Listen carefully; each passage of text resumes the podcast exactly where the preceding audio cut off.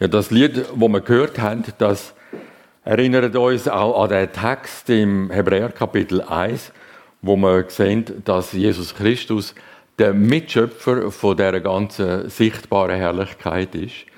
Also, eben wenn wir so die Sterne anschauen und überhaupt die ganze Schöpfung, dann wissen wir, Jesus Christus mit seinem Vater zusammen hat das wunderbare Universum geschaffen. Also Jesus Christus ist ja so groß, dass es wirklich unseren ganzen Verstand sprengt. Wir haben keine Chance, da äh, ihn annähernd äh, in seiner Größe zu erfassen. Aber wir sehen seine Ausstrahlung und in der Bibel, in Gottes Wort, sehen wir seinen Charakter. Und so können wir arbeiten und staunen mit dem mit dieser Hilfe von den Psalmen, das erinnert mich an Psalmen, was du gesungen hast, also vielen Dank. Jawohl, jetzt für äh, heute habe ich das völlig unspektakuläre Thema Christus verbindet uns mit Gott. Ich weiß absolut nicht reisserisch. Für euch, ja, hey, das weiß ich doch, oder? Das ist äh, trivialste Selbstverständlichkeit. Denn, ähm, wie du schon gesagt hast, und es erinnert mich an etwas, was ich schon gesehen habe, was uns aufgefallen ist, einmal auf einer Reise irgendwo in, in einem anderen Land. Da hat es eine riesige Reklame gehabt, damals noch Neonlichter, äh, überdimensional. Und wir sind dann schauen, also beim Restaurant zum Beispiel, wenn das ein Restaurant war, schauen, was da zu essen gegeben hat. Ja, es ist schon ist gegangen, es war einfach so, so typisch amerikanisch Billigfood. Und dann ähm, hat es aber so einen Tipp gegeben, wo man wirklich einfach nur von äh, Ansässigen, von Einheimischen mitbekommen hat. Super Essen, beste Qualität, feinstes, äh, feinster Genuss. Ja, ein kleines Schild. Beim Vorbeifahren hat man das total übersehen, nicht beachtet. Das zeigt mir, das, was in den Augen von uns also groß scheint, ist nicht immer wirklich groß und umgekehrt. Was gering scheint, ist in Wirklichkeit riesig groß. Oft. Also, man kann sich gewaltig täuschen lassen vom äußeren Schein. Also ich finde, das Thema Christus verbindet uns mit Gott äh, so überwältigend. Wie ist das möglich, dass Gottes Sohn uns verbindet mit dem Vater? Und das schauen wir an in diesen sechs Kapitel, Hebräer 5 bis 10.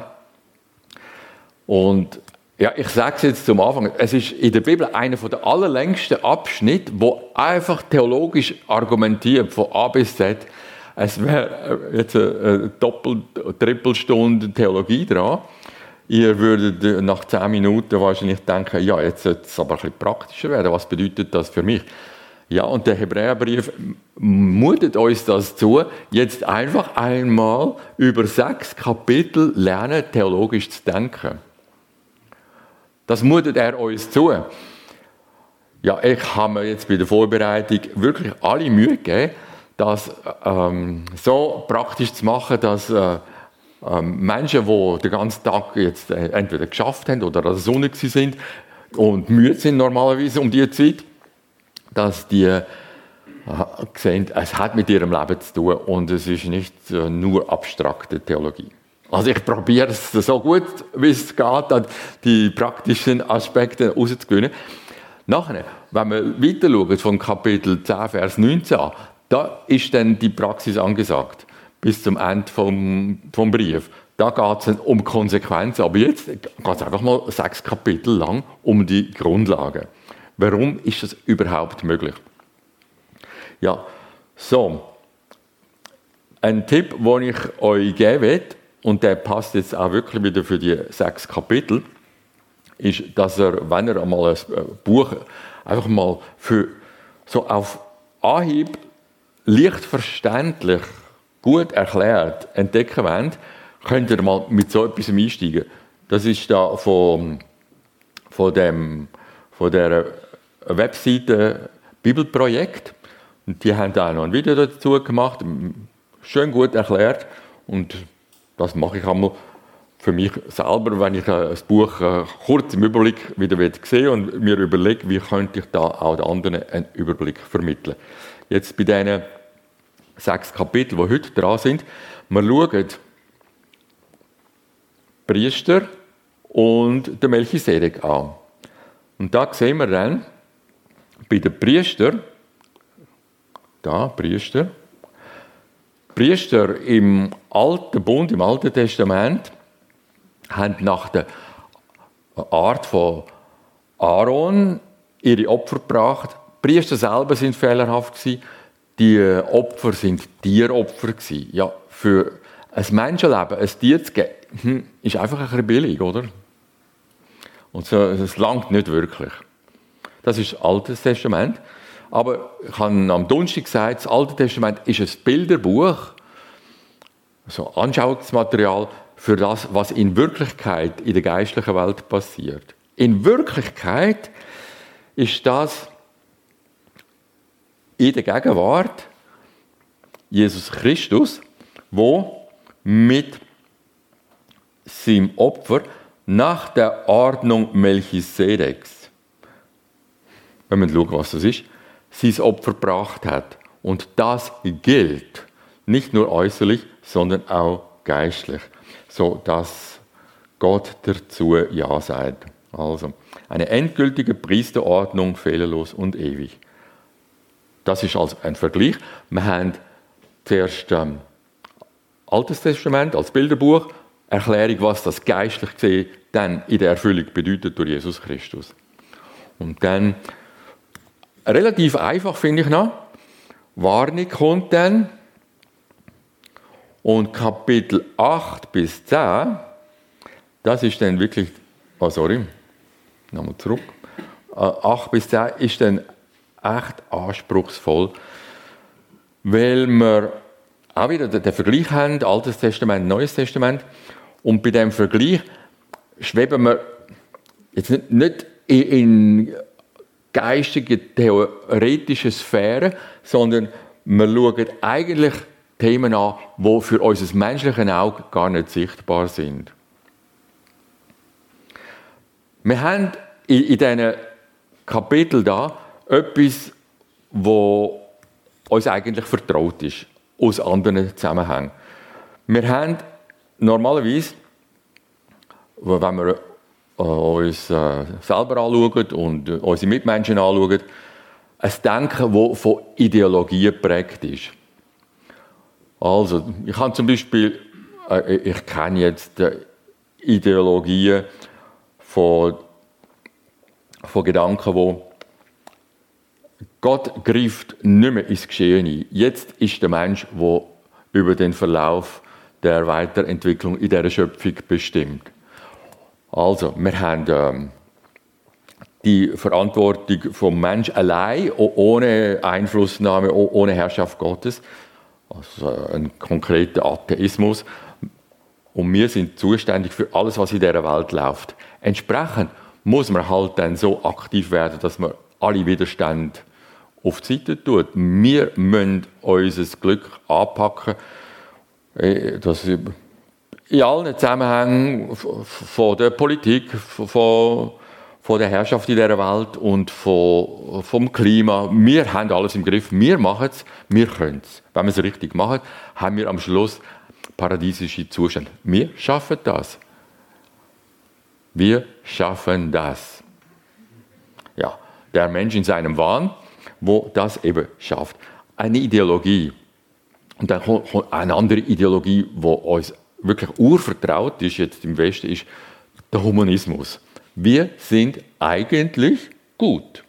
Im, Im, Kern, wenn man richtig ganz anschaut, meinen wir es wirklich gut. Und äh, wenn die anderen nicht so blöd wären, dann ging es auch gut. Also, der Mensch ist an und für sich gut und meint es gut und kann es gut.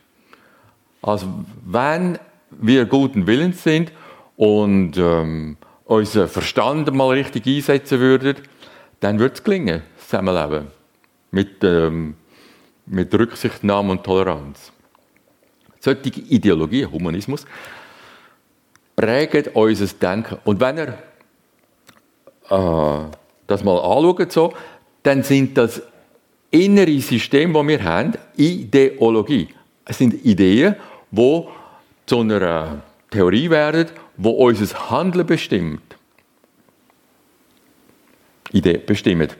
Und so zu einer Religion werden letztlich. Jetzt sage ich äh, nicht, dass das Christentum genau gleich ist. Aber das Christentum hat eine gewisse Parallele in, in dem, dass wir auch ein Verständnis haben von, von Gott, von seinem Sohn Jesus Christus und von ihrem Zusammenwirken und von, bei dem, was wir heute anschauen, vom, vom Allerheiligsten, das haben wir einfach aufgrund von seinem Wort, haben wir das vor Augen, unsichtbar und wenn wir im Glauben leben, bestimmt die Wirklichkeit, die geistliche, unsichtbare Wirklichkeit, bestimmt das unser Handeln. Ja. Okay, jetzt ähm, der Rotfaden heute. Jesus, haben wir bis jetzt geschaut, Jesus führt zum wahren Frieden mit Gott. Am Thron der Gnade finden wir den Frieden mit Gott. Da startet es heute. Denn Jesus ist hoher Priester nach der Ordnung Melchisedeks. In Kapitel 5 Vergleich von Aaron und Christus. Und Kapitel 6, das Folgende, was jetzt äh, kommt, ist für die Reifen bestimmt. Vergleich von Abraham mit Melchisedek, Vergleich von Arte und Ente, Alter Bund, Neuer Bund, Vergleich des Opfers Aarons mit dem Opfer Jesu. Vergleich der Wirkungen der beiden Opfer. Das in aller Kürze. Und dann ein zweiter Aspekt beim roten Faden ist folgendes. Das lesen wir in Kapitel 8, Vers 4. Wenn er nun auf Erden wäre, Jesus Christus als hoher Priester, so wäre er nicht einmal Priester, weil, da, weil die da sind, die nach dem Gesetz die Gaben darbringen, die dem Abbild und Schatten der himmlischen Dinge dienen wie Mose eine göttliche Weisung empfing, als er im Begriff war, das Zelt aufzurichten. Denn, siehe, spricht er, dass du alles nach dem Muster machst, das dir auf dem Berge gezeigt worden ist. Gott hat beim Bundesschluss und nachher bei der Gesetzgebung am Mose ein Bild gegeben. Und er hat alles nach dem Bild machen müssen. Das Bild hat so ausgesehen wie das Bild unter rechts, die Stiftshütte. Das ist ein Bild, das ist nicht das Original. Das Original ist im Himmel. Bilder sind auf der Erde. Der hohe Priester, er hat da ähm, so ein Schild, ein Ephod, und mit äh, zwölf Edelsteinen und die zwölf Edelsteine sind Symbol dafür, für, für die einzelnen Stämme vom Volk Israel.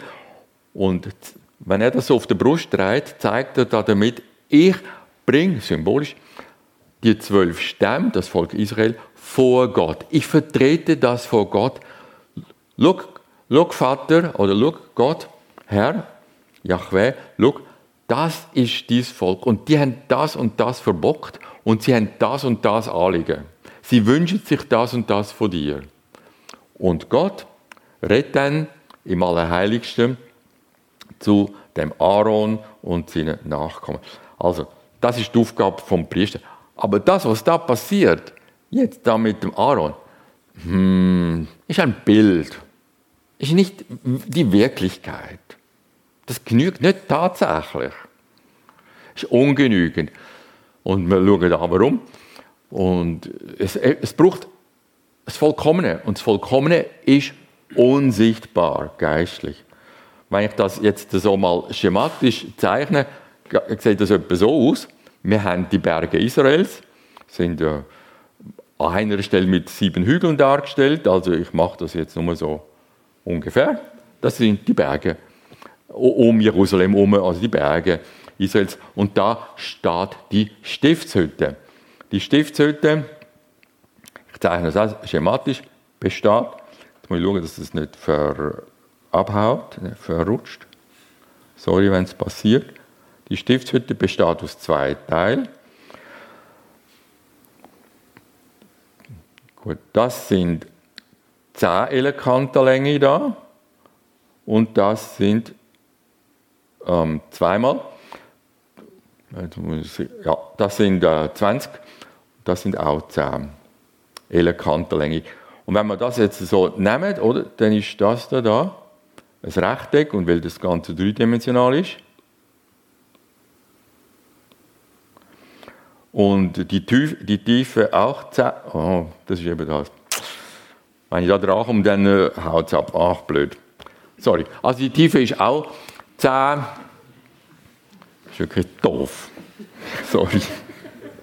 Sorry. Das, äh, wie? Das ist nur ein Bild, genau. So, also die, ich darf nicht dran kommen, sonst haut es ab. Entschuldigung? Dem Adapter, oder geht Nein, es liegt nicht am Adapter. Ich darf nicht draufkommen mit der Hand. So, sorry, danke. Okay, also die Tiefe ist auch 10. Das heißt, es ist ein Würfel. Und so, also so. Das ist Heiligtum im alten Bund. Ich mache Und im neuen Bund ist das Heiligtum, Allerheiligste, nur noch ein Würfel. Unsichtbar. Und der hat eine Kantenlänge von 2000 Kilometern. Das ist in der Offenbarung beschrieben. Offenbarung Kapitel 21. Dort ist es der Würfel, der, das ist das himmlische Jerusalem. Das, ähm, äh, wo Gott mit seinem Volk eins ist. Das ist im Himmel. Genau, also unsichtbar für uns Menschen jetzt nur im Glauben zu erfassen. Und jetzt da auf der Erde sichtbare Abbild. So funktioniert das. Und auch nachher, alles, was, was in den Kapitel 8 bis 10 steht, ist im Himmel unsichtbar. Himmel ist äh, Heaven, nicht Sky. Also es geht nicht jetzt um ähm, geografische Richtungen, sondern äh, unsichtbar und sichtbar. Auf der Erde Kapitel 8 bis 10 haben wir und auf der Erde mit dem alten Bund und, und im, im ähm, Himmel haben wir einen neuen Bund, hohe Priester nach der Ordnung Melchisedeks und da im alten Bund einfach die aaronitischen Priester. Wenn ihr das jetzt einfach mal als Konzept habt, macht ihr euch Lesen vom Hebräerbrief eigentlich zum Genuss. Das ist äh, so der Hintergrund der rote Faden. Also, wenn ihr es mit dem Konzept leset, ist es viel einfacher. Da, äh, hin und her, weil der Hebräerbrief immer hin und her schwappt zwischen diesen zwei Dimensionen, irdisch und himmlisch. Ja, okay. So, jetzt, äh, wo kommt der Text her? Wo geht er an? Im ähm, Anfang haben wir von gestern her noch Lasst uns nun mit Freimütigkeit hinzutreten zum Thron der Gnade, damit wir Barmherzigkeit empfangen und Gnade finden zur rechtzeitigen Hilfe. Ja, das haben wir gestern angeschaut und das eben vor allem, wenn wir in der Versuchung gescheitert sind, weil dann Gnade und die rechtzeitige Hilfe nötig sind, damit wir mit Gott wieder äh, in Ordnung kommen. Wir brauchen Barmherzigkeit weil wir täglich sündigen. Also keiner von uns ist so vollkommen, höchstens in den eigenen Augen, aber nicht in Wirklichkeit, dass er nicht sündigen würde.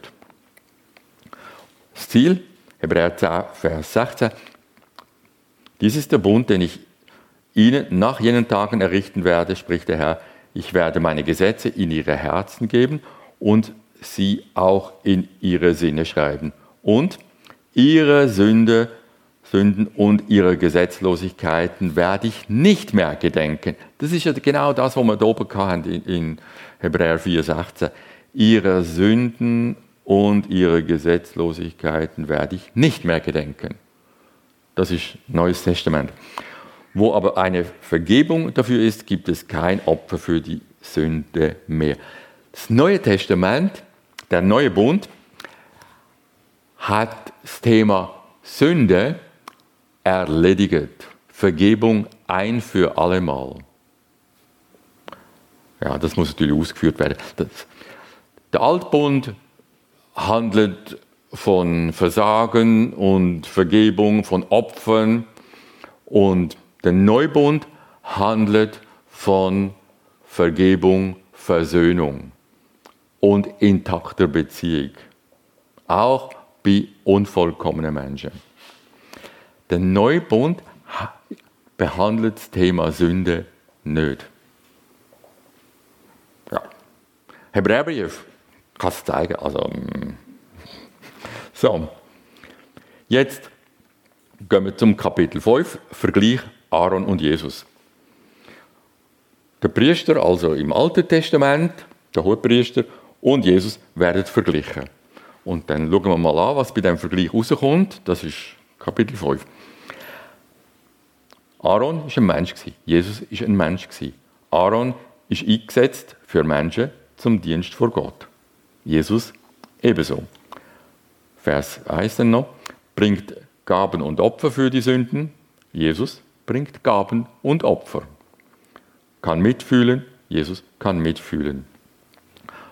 Muss auch für die eigenen Sünden opfern. Jesus, nein. Rettung wird von, äh, Entschuldigung, der Hohepriester wird von Gott berufen. Jesus ebenso. Was ist der Unterschied? Ja, nur, dass er nicht für die eigene Sünde auch opfern muss. Der Rest ist gleich. So, das erklärt er. Also bei dem Vergleich sehen wir, ja, Jesus kann eigentlich im Prinzip Hohepriester sein. Ja, okay, wo ist das Problem? Also, Jesus ist ein Hohepriester. Ja, kommen, äh, jetzt kommen die, die wirklich das Alte Testament kennen, sagen aber, ja, das ist eine tolle Behauptung, aber stimmen tut sie nicht.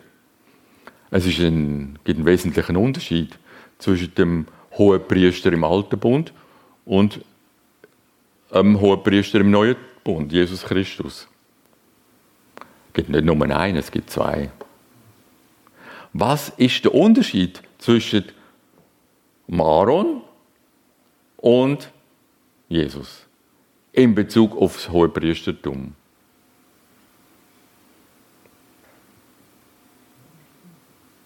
Der Aaron war Levit und Jesus ist auch nicht aus dem Stamm Levi gekommen. Ja. Und das ist für einen Jude, der das Gesetz wörtlich nimmt, zu Recht wörtlich nimmt, unmöglich. Also das, das bringst du nicht zusammen. Jesus aus dem Stamm Juda, Aaron, Levi. Das kannst du nicht vereinbaren. Und zudem ja, sehen wir im Alten Testament wirklich die Stiftshütte, wir sehen das Heiligtum. Bei Jesus, was siehst du? Nichts. Kannst du mir nichts zeigen? Ja, sichtbar und unsichtbar. Kannst du nicht einfach so verbinden. Okay.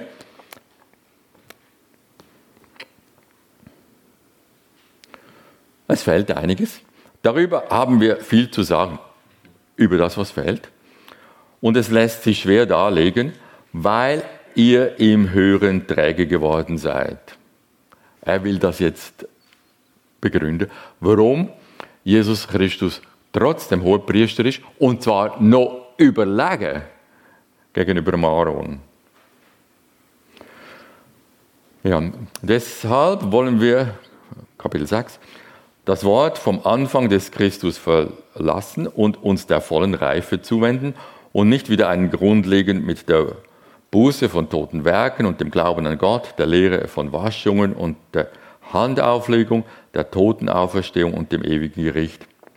Ja, das haben wir jetzt alles schon hundertmal gehört, sagt er, der, der Schreiber, zu seinen Lesern. Das, das, das, jetzt wäre es mal Zeit, ein bisschen weiter zu gehen. Die sind ungefähr schon 30 Jahre im Glauben. Ja, jetzt haben wir 30 Jahre Sabbat für Sabbat oder Sonntag für Sonntag immer die gleiche Geschichte gehört. Ja, nach 30 Jahre mal 50 Wochen, 1500. Ja, jetzt kennen das doch. Jetzt könnten wir einen Schritt weiter gehen. Aber er sagt eben, dass es schwer ist, weil sie träge sind. Es ist eigentlich nur für die Reifen. Jetzt äh, stelle ich mir natürlich die Frage, wer von uns ist reif? Ja, Hand hoch. die Frage stelle ich mir natürlich selber für mich auch. Reif. Wer ist reif und traut sich die Lektüre zu? Okay. okay. Ich, für solche äh, Antworten auf, auf solche Fragen, die natürlich beim Lesen kommen, oder? das stellt sich ja automatisch die Frage, wo beim Lesen kommen, muss ich den Grundtext anschauen und dann habe ich ein Wort da, wo mir weiterhilft. Die Vollkommenen sind die, wo zielbewusst sind. Zielbewusst. Also zielfokussiert leben. Reif gleich, äh, ähm, ja, reif gleich zielbewusst. Andere Übersetzungen haben vollkommen. Vollkommen ist eigentlich eine gute Übersetzung, aber wir haben sie völlig falsch gefüllt. Wir meinen mit vollkommen perfekt, das ist unsere Verbindung. Aber vollkommen, so wie es Luther meint, bedeutet zum Vollen kommen wollen. Also wir sind unterwegs zum Vollen. Das ist, ist ungefähr so viel wie zielbewusst. Zielbewusst leben. Und es gibt Leute, die leben zielbewusst schon mit 17. Es gibt Leute, die sind 80 und drehen sich im Kreis. Es kommt also gar nicht aufs Alter drauf an. Ein, ein Baby kann reif sein für sein Alter, also zum Beispiel bei der Geburt, wenn es nach einer Minute anfängt zu schreien, sind alle froh. Es brüllt, es füllt die Lungen. Das ist gut. Es hat eine Reifung. Wenn es nach 20 Jahren immer noch brüllt, weil es Durst hat, ja, dann fragt man sich, dann, dann ist die Reife nicht erreicht. Also, zielbewusst. Und, und als Schlüssel, ich glaube, wir alle haben Phasen, wo wir zielbewusst leben und haben Phasen, wo wir ähm, zurückschauen. Also das Gegenteil von zielbewusst. Ganz praktisch kann das zum Beispiel so bei mir aussehen. Jetzt in so einer äh, Stimmung wie heute Abend, es braucht nur, ich bin in Zürich aufgewachsen, also Nebel, Zürich hat ja Nebel etwa vom 15. Oktober an bis zum 15. März. Da, äh, das mal so, das war mal so. Jetzt ist äh, das ist nicht immer so krass. Okay, dann hat es Nebel und es, ist, es wird schon am 4 Uhr langsam dunkel. Dann schaue ich zum Fenster raus, Nieselregen, dann kommt dann der Blues. Ja, dann komme ich in eine Stimmung rein, wo ich dann, oh, hm, ich bin einsam und verlassen in diesem Universum unterwegs. Niemand kennt mich, niemand versteht mich. Also so habe ich lange Jahre gedacht. Auch als Gläubiger habe ich manchmal so eine Stimmung. Dann, dann kommt so ein Impuls, ja, jetzt könntest du mal dem und dem telefonieren. Oder könntest du etwas abmachen. Oder könntest einen, äh, einen Film schauen. Mich einfach ablenken lassen. Ablenken, das Ziel aus den Augen verlieren.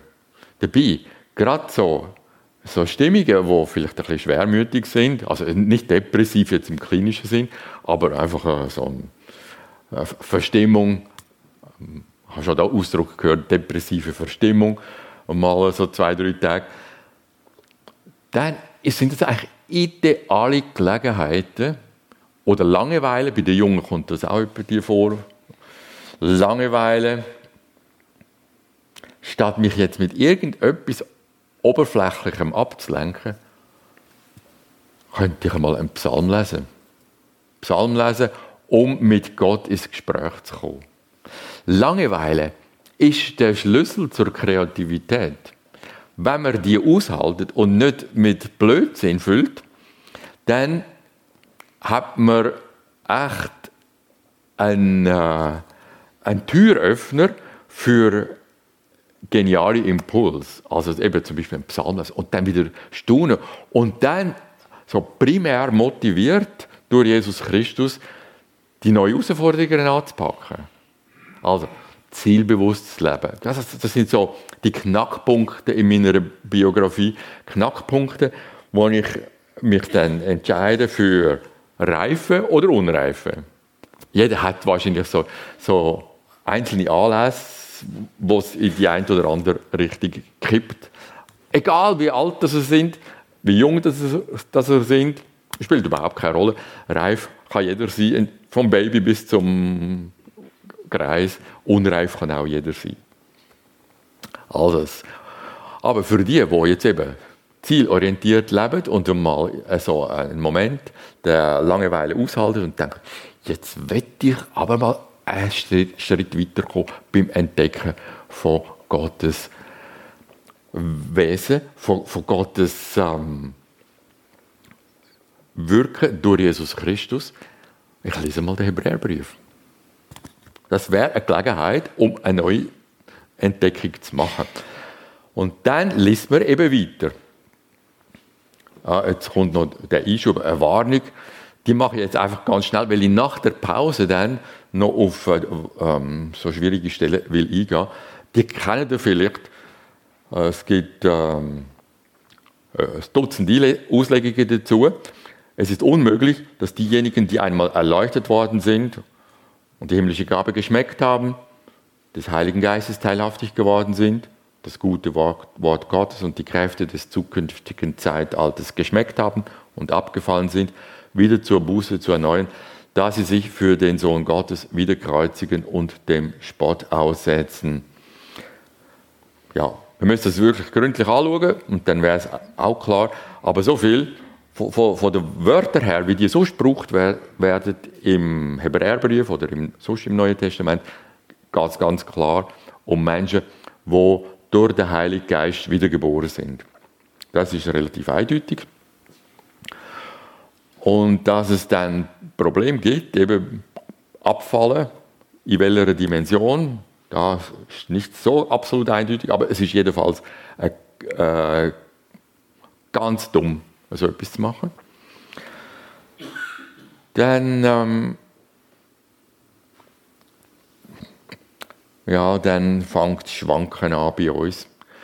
Wenn wir selber manchmal ein bisschen zweifeln an unserer Gläubigkeit, an unserer Frömmigkeit und denken, ja, stimmt es bei mir überhaupt noch?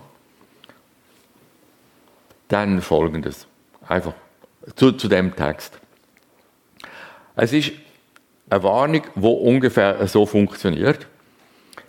Ich bin mit einem Enkel unterwegs. Der war vor einer Weile zwei Jahre alt. Und der hat irgendeine Schaltung in seinem Kopf und hat gemeint, das sei lustig, wenn er einfach plötzlich sich losreißt und fortrennt. Wenn wir auf der Straße laufen, äh, miteinander, einfach fortrennt. E-, egal in welche Richtung, Richtung Auto, das ist ihm egal. Er kennt die Gefahren noch nicht.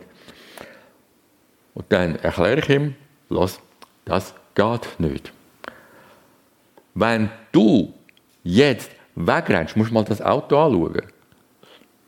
Da kommt das Auto und das macht so schlimm weh. Das ist so gefährlich. Das tut dir so weh, wie, wie wenn du dich mit dem, äh, äh mit dem Herd verbrennst oder mit dem Messer schneidest. So schlimm ist das. Viel schlimmer. Und weil ich ihm nicht ganz traue, dem Lian heißt er, dem Lian, habe ich ihn, ich, ich sage ihm so, so gefährlich ist das, also wenn du das Blödsinn machst, dann äh, schlimm. Ich, ich habe ihn aber so, dass er praktisch gar keine Chance hat, seine, seine dummen Ideen nachzugehen. Ich packe ihn so, ich, ich habe so einen Griff, wo ihm nicht wehtut, aber wo er, wo er gar nicht rauskommt.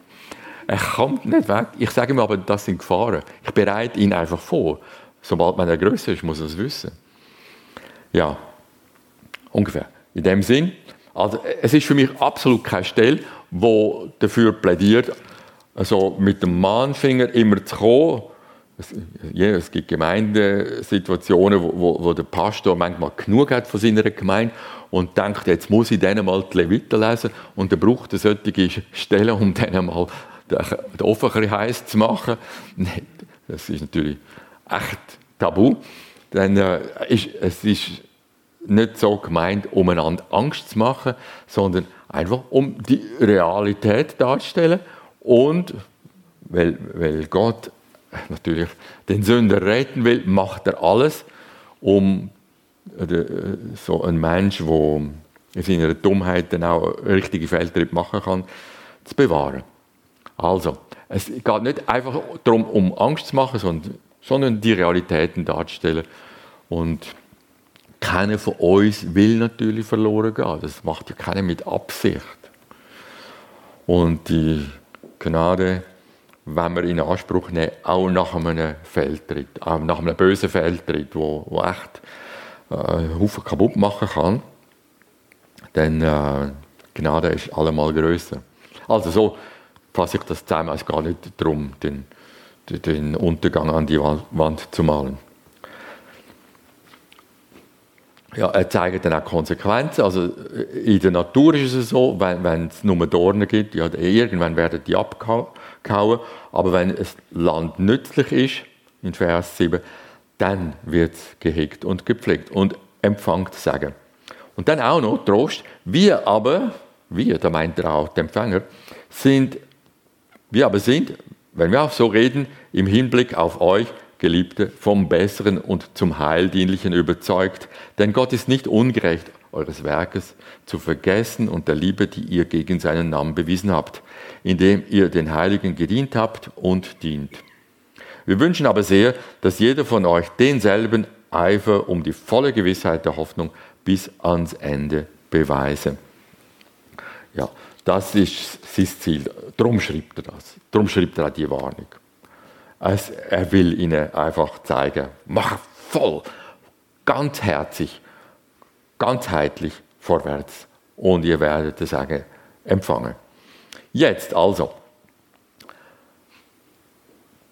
Jesus Christus ist Hohepriester, aber nach der Ordnung Melchisedeks.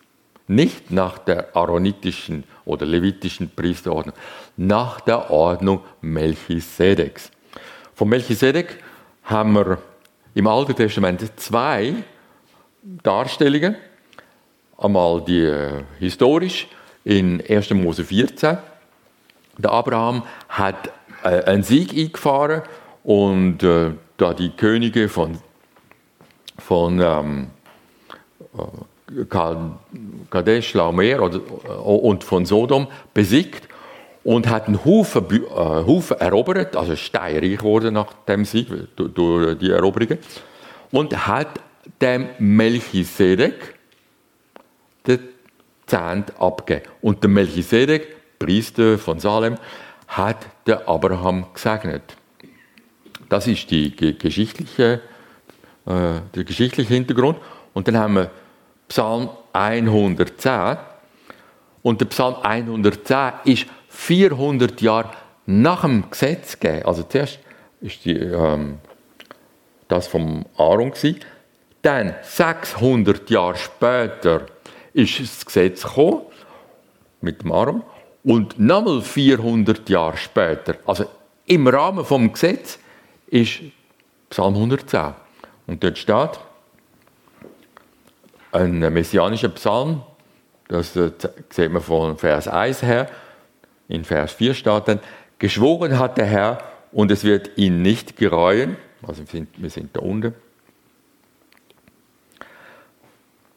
Du bist Priester in Ewigkeit nach der Ordnung Melchisedeks. Jetzt kommt manchmal äh, das Hin und Her. Ist der Melchisedek eventuell Jesus Christus gewesen? Oder so fängt man an spekulieren. Völlig unnötige, völlig, völlig überflüssige Spekulationen, die gar nichts bringen.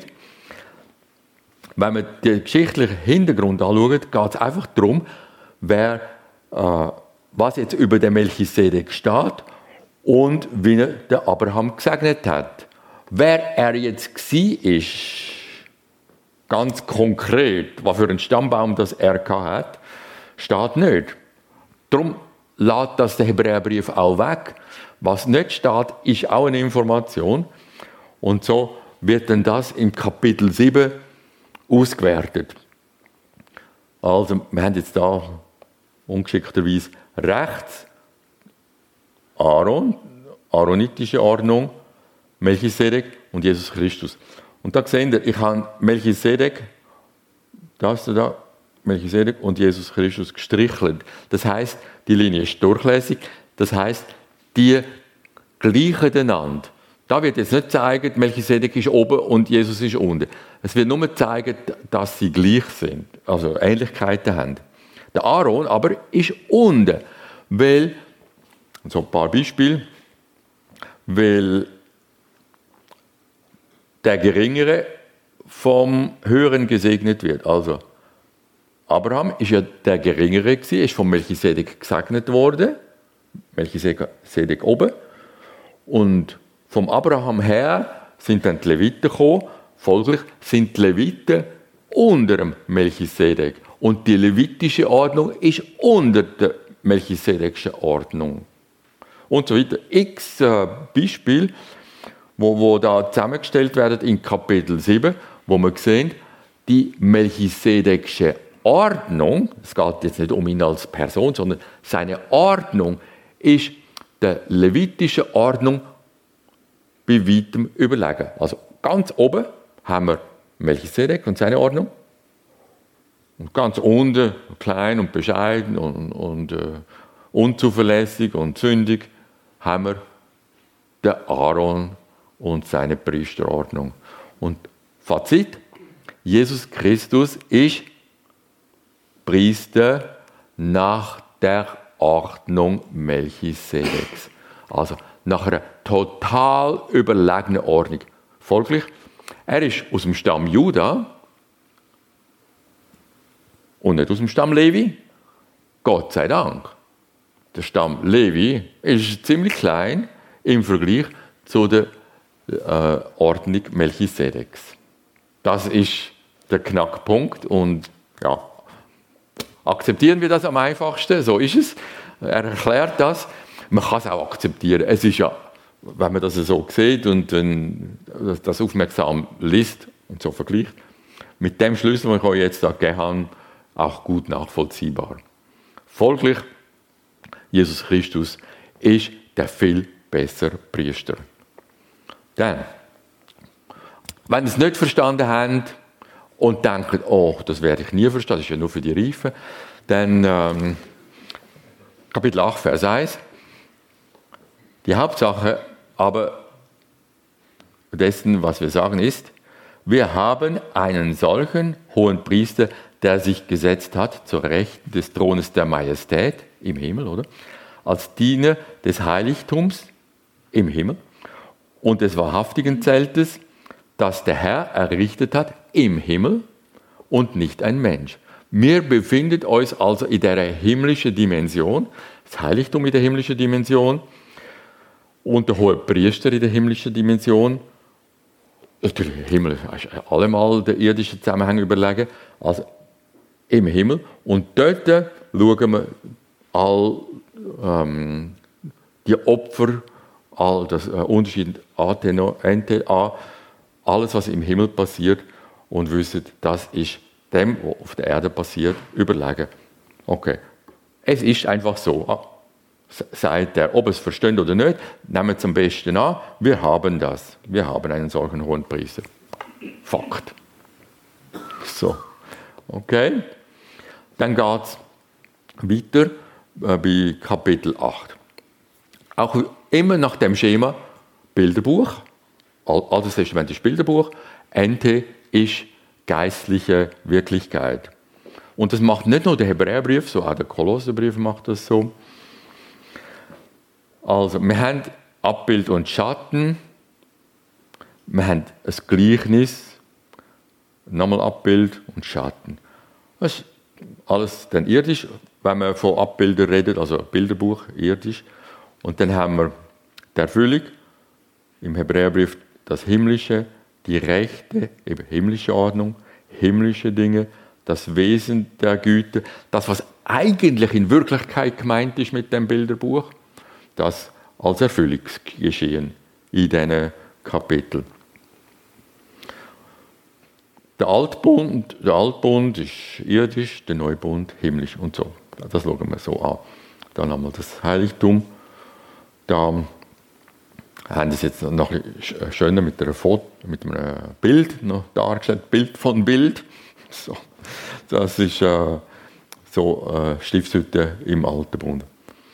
Dann haben wir den Tempel und dort fällt auf beim Tempel, also das ist dann nachher gebaut worden, das Allerheiligste ist wieder ein Würfel. Das mal Kantenlänge 20 Ellen, im Stiftshütte 10 äh, Ellen, also einfach doppelt so groß, aber wieder ein Würfel. Das Allerheiligste ist mit der perfekten geometrischen Form Würfel dargestellt. Also, damit man es ein bisschen versteht. Es ist einfach eine perfekte Form. Es gibt zwei perfekte Formen in der Geometrie, Würfel und Kugel. Das sind die perfekten Formen. Also das Allerheiligste ist ein Würfel. Und eben darum dann ähm, das Himmlisch, die heilige Stadt Jerusalem, die Braut des Lammes, ist auch ein Würfel. Ist eben auch das Allerheiligste, wo Gott wohnt mit den Seinen zusammen. zusammen. Und ähm, dass äh, Gott wohnt, ähm, es, es, kommt dann in Offenbarung 21 so kommt dann die neue Dimension, die himmlische Dimension. Dort lesen wir, kommt aber, so dass es sodass die himmlische Dimension dann die Dimension ist, wo alles einnimmt. Alles andere ist vorbei. Die himmlische Dimension beherrscht dann, wenn Jesus dann, äh, nachdem Jesus wiedergekommen ist und Offenbarung 21 dann nach dem Gericht äh, äh, sich ereignet, dann nimmt die himmlische Dimension alles ein. Dann ist das Paradies in Perfektion hergestellt und kein, Bö kein Satan, äh, keine Menschen, die Satan gehorchen. Und nicht, nichts kann die himmlische Dimension dann durcheinander bringen. Dann ist alles so perfekt. Und das ist eben auch ein Würfel, Kantenlänge äh, 2400 Kilometer. Ja. Also es ist eine symbolische Zahl, also keiner geht jetzt da konkret messen. Übersetzungen, die dann das umrechnen, finde ich ein bisschen mittelmäßig. Es geht um, ähm, um die Zahl 12.000, da Kantenlänge 12.000. 12.000 ist egal was, 12.000 ist entscheidend, nämlich 12, die Zahl für das Volk Gottes und 1000 sehr viel. Also sehr groß für das ganze Volk Gottes, für die, wo äh, echte Nachkommen Abrahams sind durch Glauben. Ja, so, okay. Also das ist dann die himmlische Dimension, jetzt noch unsichtbar nur für den Glauben zu erfassen. Kapitel 8 haben wir dann den ähm, Vergleich Alter Bund, Neuer Bund. Und da jetzt einfach nur mal kurz. Es ist wirklich sehr interessant. Der Neubund haben wir schon im Alten Bund dargestellt. In Jeremia 31 schreibt der Jeremia, wie der Neubund aussieht. Echt verblüffend. Also der Hebräerbrief erfindet jetzt nichts Neues. Er zitiert aus dem Alten Bund und sagt, Loset, liebe Leser, wenn ihr mal das AT richtig gelesen habt, dann seht dort ist das ja schon angesagt. Und jetzt ist es erfüllt durch Jesus Christus. Es ist nichts Neues. Für jeden nachvollziehbar. Und wenn wir das jetzt aufmerksam lesen, jetzt haben wir Zeit, ne? das, ist wirklich, das ist jetzt echt höchstes äh, Konzentrationstraining. Was ist der Unterschied zwischen dem alten Bund und dem neuen Bund?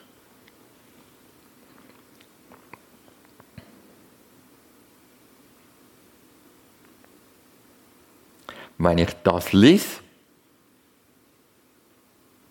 also bisher ist das Gleiche wie der Altbund. Ich kann noch ein bisschen weiter. Denn dies ist der Bund, den ich mit dem Haus Israel nach jenen Tagen schließen werde, spricht der Herr. Meine Gesetze gebe ich in ihren Sinn und ich werde sie auch auf ihre Herzen schreiben und ich werde ihnen Gott sein und sie werden mir Volk sein. Das steht übrigens ja auch schon im Alten Bund. Und sie werden, und nicht werden sie ein jeder seinen Mitbürger und ein jeder seinen Bruder lehren und sagen, erkenne den Herrn, denn alle werden mich kennen, vom Kleinen bis zum Großen unter ihnen denn ich werde ihren Ungerechtigkeiten gnädig sein und ihre Sünden werde ich nie mehr gedenken. Das ist neu. Der Neubund hat Ungerechtigkeiten und Sünden erledigt, nie mehr gedenken. Das ist im Alten Bund nicht möglich gewesen. Die Opfer sind nur immer ein Wiederholen und ein Drandenken an die Sünde gewesen. Der Neubund hat das Thema erledigt. Ja, nun. Dann ähm, Gottesdienst im Alten Bund und im Neuen Bund. Im Alten Bund hat man Opfer gebracht und die haben eben nicht richtig können reinigen. Aber im Neuen Bund, ich muss äh, Vers 14 lesen, ja. Im Neuen Bund haben wir, wie viel mehr wird das Blut des Christus, der sich selbst durch den ewigen Geist als Opfer ohne Fehler Gott dargebracht hat, euer Gewissen reinigen von toten Werken, damit ihr dem lebendigen Gott dient. Also ich habe es jetzt mal ausgewertet. Also, mein Gewiss, mein Mitwissen, Gewissen bedeutet Mitwissen. Der Begriff, der da steht, heißt Mitwissen um die Tatsachen, entweder um Sünde oder um Vergebung. Mitwissen. Mein Mitwissen um die Schuld ist durch dieses Wort Gottes zu einem Mitwissen um die Reinigung durch das Blut von Jesus geworden, damit ich Gott dienen kann. Also, wir leben jetzt im neuen Bund. Wir wissen, wir sind alle fehlerhaft. Wenn mein Gewissen verletzt ist durch Schuld, also ich, was immer wieder vorkommt und was ihr sicher auch kennt aus eurem Leben, gestern habe ich das gebracht, wo, wo die, die äh, schwierigste Versuchung ist, nämlich Ansehen der Person. Jetzt bringe ich die zweitschwierigste Versuchung, wo man regelmäßig scheitert, ich denke, alle von uns kennen das, ist das Reden. Das Reden. Die Zunge, kein Mensch kann sie im Zaum halten. Und ist mir sehr bewusst, dass das bei mir so ist. Und dann verletze ich wieder mal jemand mit meinen flapsigen Bemerkungen oder manchmal auch ungerechten Bemerkungen. Und ich weiß, ah, das war voll daneben. Gewesen. Gesündigt, also in Gedanken und in Wort gesündigt gegen den Bruder. Und das heißt, es entspricht nicht dem Willen von Gott. Ich bin neben dem, was er gut findet und neben dem, was heilsam ist fürs Leben. Ich schade dem Leben. Okay, dann das Wort Bekenntnis heißt so viel wie sagen, wie es ist. Bekennen heißt, Homologeo, sagen, wie es ist. So ist es, Herr Jesus Christus. So ist es. So bin ich. So habe ich versagt. Ich kann, kann die Schuld nicht äh, weiter äh, äh. Ich weiß, ich bin schuldig. Aber ich weiß, Herr Jesus, du hast mit dem Opfer ein für allemal dafür zahlt. Und dieses Blut hat, äh, du mit, mit dem Blut, mit dem Leben, hast am Kreuz für mich dein Leben hingegeben, dein Blut fließen lassen, damit ich leben kann. Du hast dein Leben gegeben, bist gestorben, damit ich als Todeskandidat leben kann. Danke, Herr. Es gilt. Das Gewisse ist äh, äh ein Lamiente bei mir. Es äh, klagt mich dann noch weiter an. Aber ich weiß, nein, diese Anklage ist äh, falsch. Ich akzeptiere mein Gewissen als lahme Ente, aber es, über kurz oder lang wird auch mein Gewissen, meine Psyche zur Ruhe kommen, im Wissen, Jesus Christus hat definitiv zahlt und das Thema erledigt. In seinen Augen hat er alles gemacht, um die Beziehung mit Gott intakt zu behalten. Jesus hat alles gemacht, um mich mit Gott in Verbindung zu behalten. Das ist Neues Testament.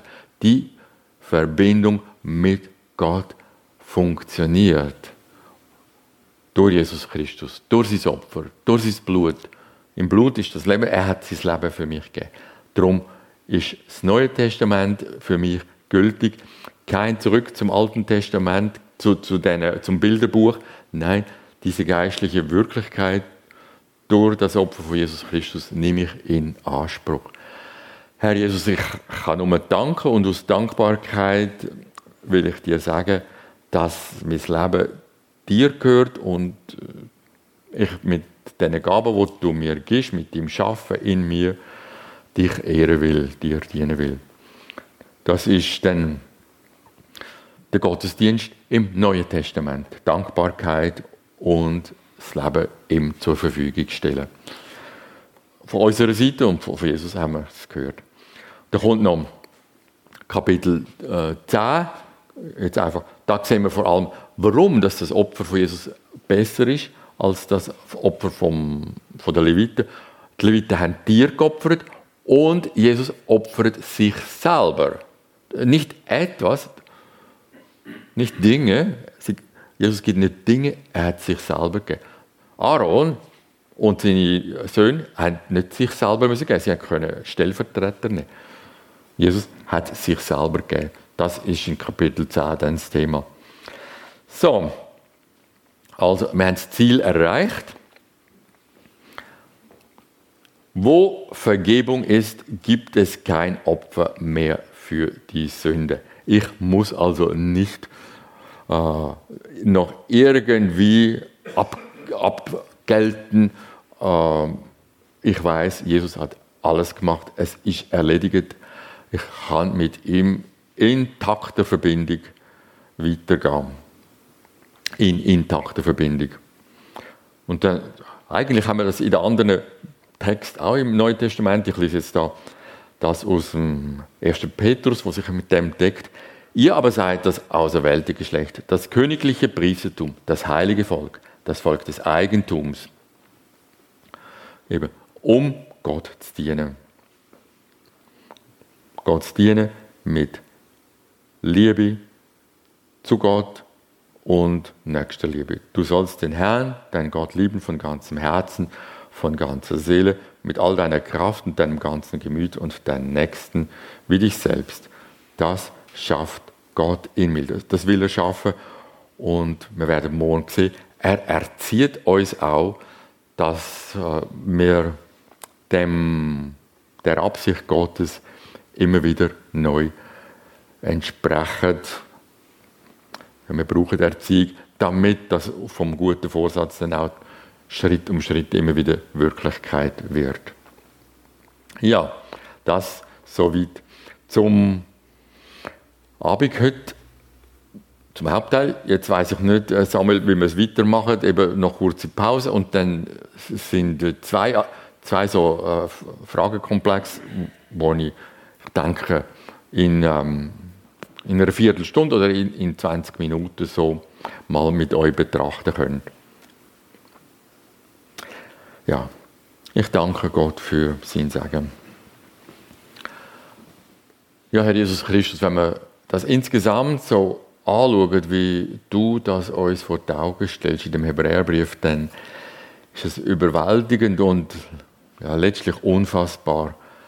Aber wir wollen einfach Schritt um Schritt, Schritt dir vertrauen, dass es wahr ist, dass du tatsächlich alles gemacht hast, um die Verbindung zum Vater oder die Verbindung zu dir lebendig zu behalten. Ja, danke, dass das gilt und wir einfach nur staunen können und dankbar sein können, froh sein können, dass wir in deinen Augen so wichtig sind, dass du uns definitiv annimmst. Amen.